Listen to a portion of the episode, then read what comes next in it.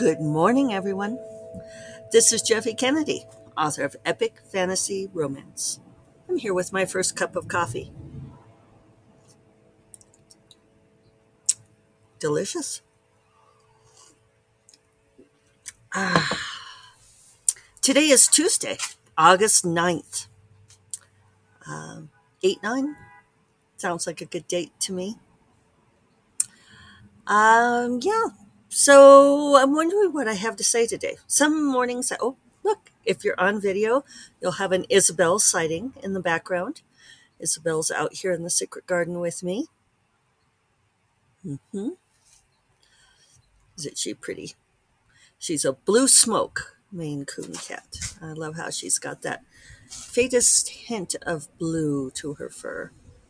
So yeah, she's feeling sprightly this morning. She's the the queen, the Maine Coon queen cat. She's uh, 16, 16 and a half now. And she loves going out and messing around in the garden. So, um, yeah, you know, some mornings I come out here, I have my notes. Some mornings I have lots of thoughts in my head.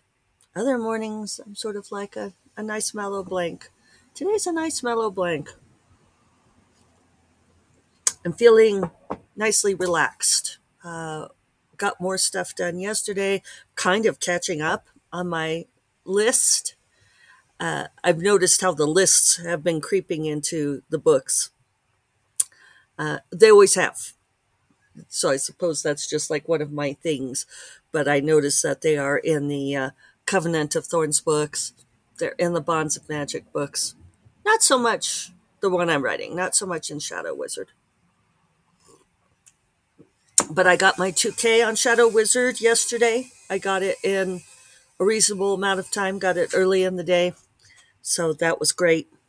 Um, I'm let's see, doing pretty well, I think. Um, little shy of 48,000 words,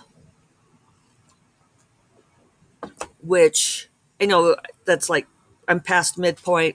I still have half the book to go, but it's feeling downhillish at this point. I'm also reading a book I'm really enjoying, uh, and I'm hoping that I will be able to recommend it to you. Uh, I need to get back on putting reviews on Goodreads, Amazon BookBub. Uh, I kind of fell off of doing it. I don't know why. Uh, I don't know. Maybe I just sort of ran out of time, but I would like to get back into doing that because I've read several good books lately, and I say them on here, but I feel like that's fairly transient. So I would like to go ahead and get that going again. Um, I did have some um, reaction to yesterday's podcast. A few different people asked me if they had heard correctly when I said that, uh, and and it's it's really ebooks that I'm talking about, where an author can earn three dollars a book five dollars a book, maybe depending on the price point. Um, whereas, yes, from trad, uh, print books we don't earn nearly so much from, uh, and they're already they're so expensive to produce. That's the thing about being a self-published author is the print books are expensive because we can't do it in bulk. We don't have access to a printing press. The the POD cost is fairly high uh, the like Amazon or Ingram delivery cost is fairly high. So we are not able to um, get as much of a percentage from those, not without pricing the book even higher. And I think none of us wants to do that. It already feels like uh, egregious to charge, you know, like $18 for a trade paperback. But even when that happens, a lot of times, like I'm only making 50 cents on the book or something like that it, it's um it's fan service. It's having print books is because some of you still want print books, which is fine. That's no problem at all. It's just um, where you where you make the bulk of your income is on the ebooks. If we didn't have those, we probably wouldn't be able to do it. We wouldn't be able to make sell enough books to make an income to live on. But but yes, um, for trad publishing, whether it's print or ebook, uh, a dollar per book, maybe that's that's good if you're getting that much. A lot of people are not getting that much, and um, yeah, it's just a, it's the way it is. It's just a sucky cut. Um,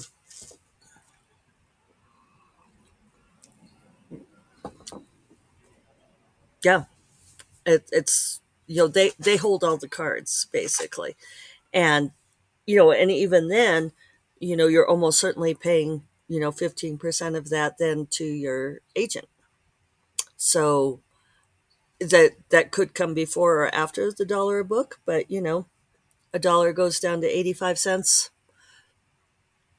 It's um, unless you're selling a whole lot of books, it's just hard to make um, money to live on in trad. And so it goes. And I've recently learned of a major publisher, not one of the big five or big four.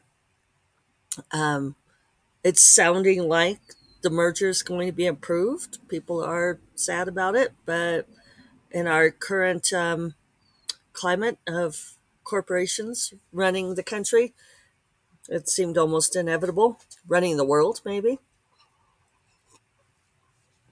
So, yeah, a lot of um, writers were lamenting it yesterday on social media. Isabel's down next to me here.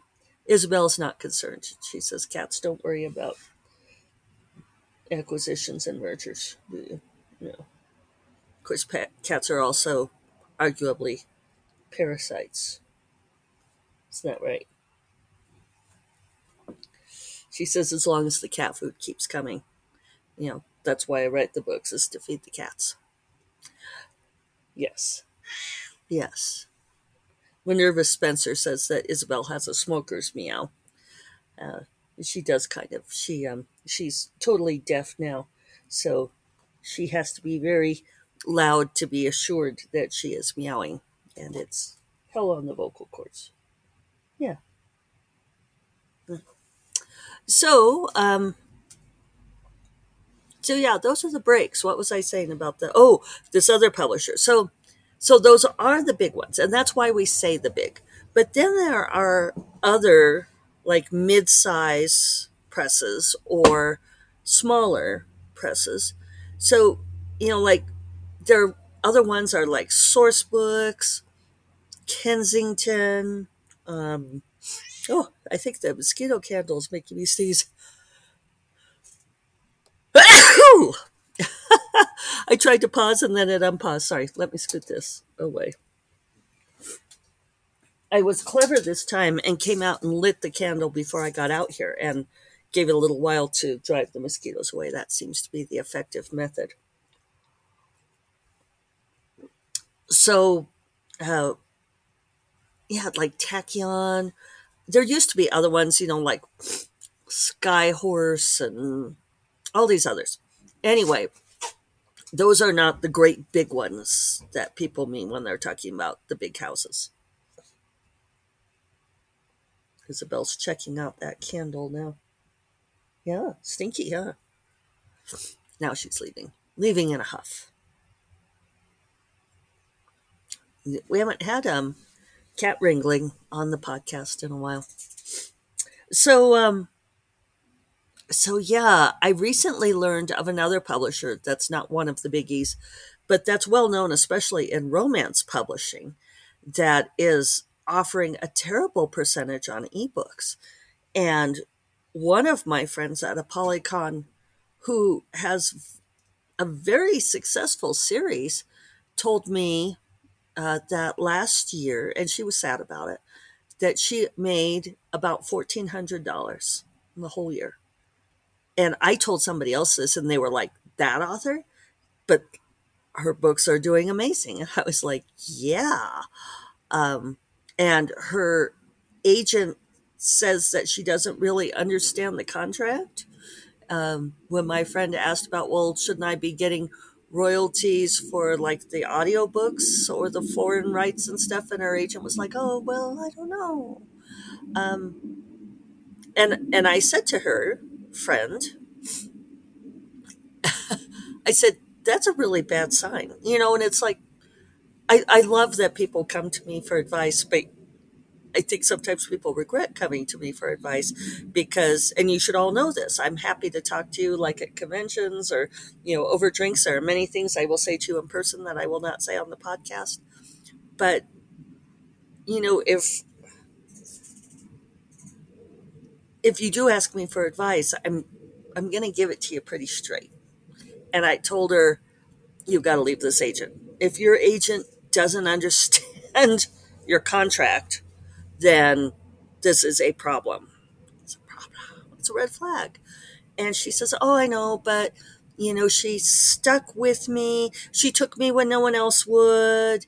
And, you know, I owe her. And you guys, I hear this story so many times. Um, and, and it's hard. I know it's hard because we love our agents. It's, we do feel that um, it's like the first love. We we are grateful to them. And they it does feel like they took a chance on us when no one else would. And I definitely felt that way about my first agent. And I don't know if I would have left her if she hadn't gone into like a total spiral and left the agency and went to an agency where I couldn't sign the contract. Uh, I don't know what I would have done. I'm glad I didn't have to make that choice. Leaving my second agent was a really hard choice, even though I was terribly disappointed in him. And I had gone through a couple of um, like performance improvement plans with with him, which is that's my yeah. so I spoke too soon on the mosquitoes. That one went right for my nose.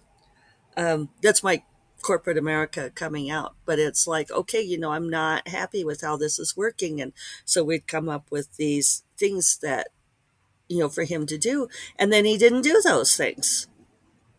I was working with the senior agent in the firm.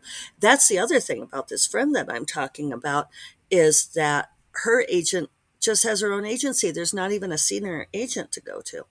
And so which is the first advice I would give is is if you are maybe not the first, but still, if you are unhappy with what your agent is doing, or if you're wondering if you should be managing expectations in some way, you go to the senior agent at the agency and say, here's what I want, and this is not what's happening. And, you know, what do you recommend? And, and the senior agent in mine was very receptive, but my agent still didn't still didn't do it. And and break and that breakup felt like it felt like a divorce. It really did. It was um, hugely emotional. My friends got sick of listening to me, but it had to be done. And and I feel like I'm still seeing echoes of of the ways in which he messed up my career. Um, and and it's very true. And I'm sort of going off on this whole agent tangent. I didn't mean to, but it's probably worth revisiting. You know, the the old adage that a bad agent is worse than no agent at all is really true.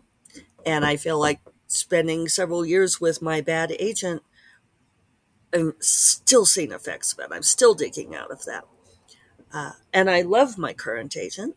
Sarah Younger at Nancy Yost Literary Agency, who is unfortunately not taking more clients. I, I even asked her at ApollyCon when, because uh, I was thinking maybe I could get my friend to move over to her if I could get my friend to give up this loyalty to this terrible agent. And I'm, I feel very comfortable calling this agent terrible. If your agent says they don't understand the contract, I mean, that's literally their job so I asked Sarah, "Oh, are you still not taking new clients?" Or, or, I said, "Are you taking new clients?" And she actually physically flinched. She's like, and she said she's just not able to keep up with all of her current clients, and she's still sort of digging out of that pandemic hole on that as well. So, unfortunately, maybe someday. But, um, so yeah, why is my friend only making $1,400 a year? She got paid twice in, you know, every six months. And she said it was about $700 each time. And yeah, yeah, I mean, she's not going to be out on the streets because she has a salaried spouse, which is great. But it's disheartening when you have a very successful series. I mean, I'm not kidding when I say this is a successful series. It's it's gotten amazing reviews and it's very well known. And how is she only getting this much money? Uh, it, it's criminal, really.